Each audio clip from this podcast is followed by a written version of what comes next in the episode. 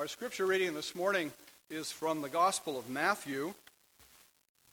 The following is a message by Dr. W. Robert Godfrey from Westminster Seminary, California.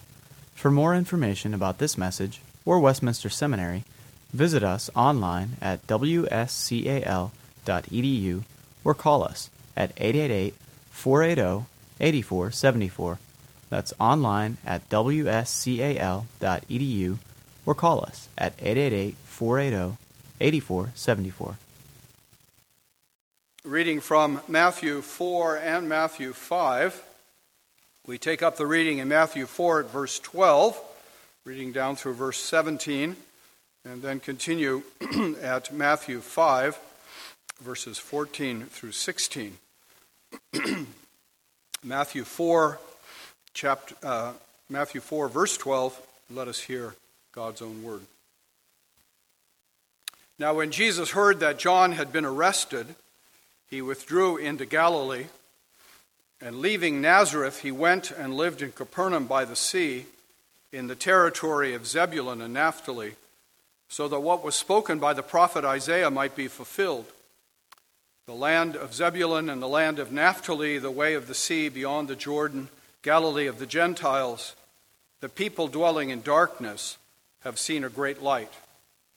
And for those dwelling in the region and shadow of death, on them a light has dawned. From that time, Jesus began to preach, saying, Repent, for the kingdom of heaven is at hand.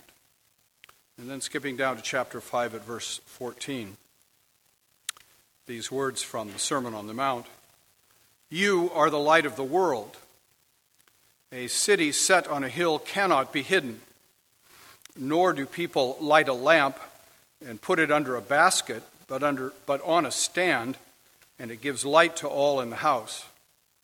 In the same way, let your light shine before others, so that they may see your good works and give glory to your Father who is in heaven. So far, the reading of God's Word. Well, we begin a new semester of study, and I thought it would begin to be good to begin that uh, new semester. Thank you. With uh, reducing Professor Kim to a servant role and uh, letting his good works shine before men. Um, thank you, Julius. um, I thought it might be good to begin with uh, a meditation on these remarkable words of our Lord You are the light of the world. Now, he said that, of course, to his disciples who gathered around him uh, on that mount when he delivered the sermon we know as the Sermon on the Mount. But he says it to all his disciples. And that means he says it to us. Um, he's not saying it just to us.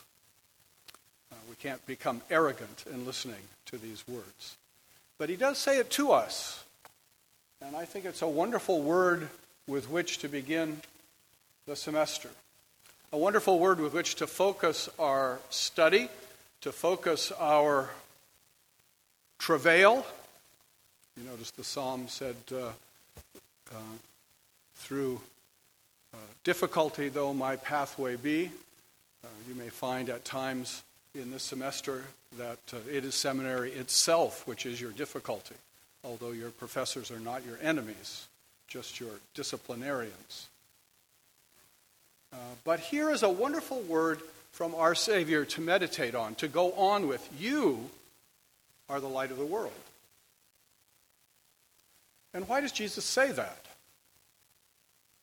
Well, I think he says it for three reasons. Um, because Jesus was a preacher. Um, first of all, I think he says it to surprise us. One of the dangers of knowing the Bible well is that we begin to lose all the surprise. Uh, we're no longer shocked. We're no longer amazed. But think how appropriately surprised that relatively small group of disciples must have been when they found themselves in a remote, out of the way, unimportant part of the world. They knew that. Any Jew from Jerusalem would have told them that. Anybody who lived in Galilee was of absolutely no significance in the Jewish world, much less in the wider world. This little gathering of people in a remote place being told, You are the light of the world. They must have been surprised.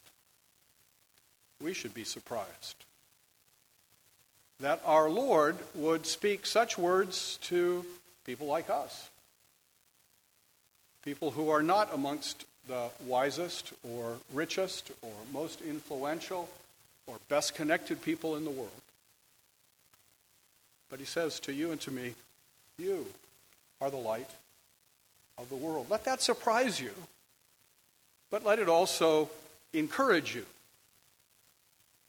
Because when Jesus says to us and to all his disciples, You are the light of the world, he is identifying us with himself and with his mission. Because Matthew has already told us that Jesus himself is the fulfillment of the great prophecy of Isaiah that a great light would come. That a great light would come to people dwelling in darkness. And that that light then would shine in darkness so that people would see the truth and believe the truth and be transformed by the truth. And that is what Jesus has come to do. That's who Jesus is. He is that great light. And he has come in fulfillment of many prophecies of Isaiah. Here, Matthew quotes the prophecy from Isaiah 9 in particular, but there are several other prophecies that careful students of Isaiah would have known, would have come to mind. Isaiah 42, verse 6 I am the Lord. I have called you in righteousness. I will take you by the hand and keep you. I will give you as a covenant for the people, a light for the nations. That was the prophecy that Simeon quoted when Jesus was presented in the temple. When, when Simeon saw Jesus, he knew that Jesus was the great light come into the world. The great light to be a covenant for the people and a light for the nations. We might also think of Isaiah 49, verse 6 I will make you as a light for the nations, that my salvation shall reach to the end of the earth. Here's the great purpose of that light come into the world, that there might be salvation for the nations. And that's who Jesus is, as the great light. And Jesus, of course, made that clear over and over again in his ministry, didn't he? When he stood up and said, I am the light of the world. But the thing that is so encouraging here is to not only be reminded and informed that Jesus is the light of the world, but that we are connected to him. We are intimately connected to him so that in him, through him, and with him, we become the light of the world. He works through us, he accomplishes his purpose through us. And although, from the world's point of view, what we do may not seem all that important, all that significant, all that influential. Jesus says, You are the light of the world. Now, don't you think that should lead Fox News to come and interview us here? Fox News seems to interview every other idiot in the world. But the world doesn't notice, does it? if the world notices Christianity at all, it's usually in terms of some completely aberrant expression of Christianity. But we mustn't be discouraged about that. Most of the world didn't see the light shining in Jesus either, did they? But we must never lose connection with that great word of encouragement. You are the light of the world. And because you are the light of the world. Jesus is making you part of his great mission to spread salvation around the world. The airways has been full of words about Egypt, hasn't it? And uh, it's led me, as a historian, to ponder Egypt in its history. And uh, Egypt evokes so many different uh, feelings. Uh, from the Bible we usually think of Egypt and Pharaoh as an enemy. But as Isaiah prophesied that one day Egypt would be a friend. And that prophecy has been wonderfully fulfilled. So that by the early third century, perhaps a majority of the people in Egypt were Christians. And although Egypt fell to the advancing armies of Islam in about 645, probably the majority of people in Egypt remained Christians down to about the year 1000. And today we hear on the news, rather blithely reported, that 10% of the population in Egypt is still Christian, of a sort at least. And we think 10%, that's not much, is it? No, it's not much. It's only 8 million people. Who, in spite of all of the humiliation of Islam, have, for one reason or another, held on to some form of Christianity. And we ought to remember that Christ has a people. Christ preserves a people. Christ accomplishes his purpose. We ought to remember that Athanasius stood as a light to the world, against the world, in defending and declaring the eternal divinity of our Lord Jesus Christ, an Egyptian. You are the light of the world. You need to be a little bit surprised by that. You need to be encouraged by that. And you need to be challenged by that. You notice what Jesus says. Not only you are the light of the world, as Mike Horton would say, an indicative. It's even an indicative when Mike Horton doesn't say it.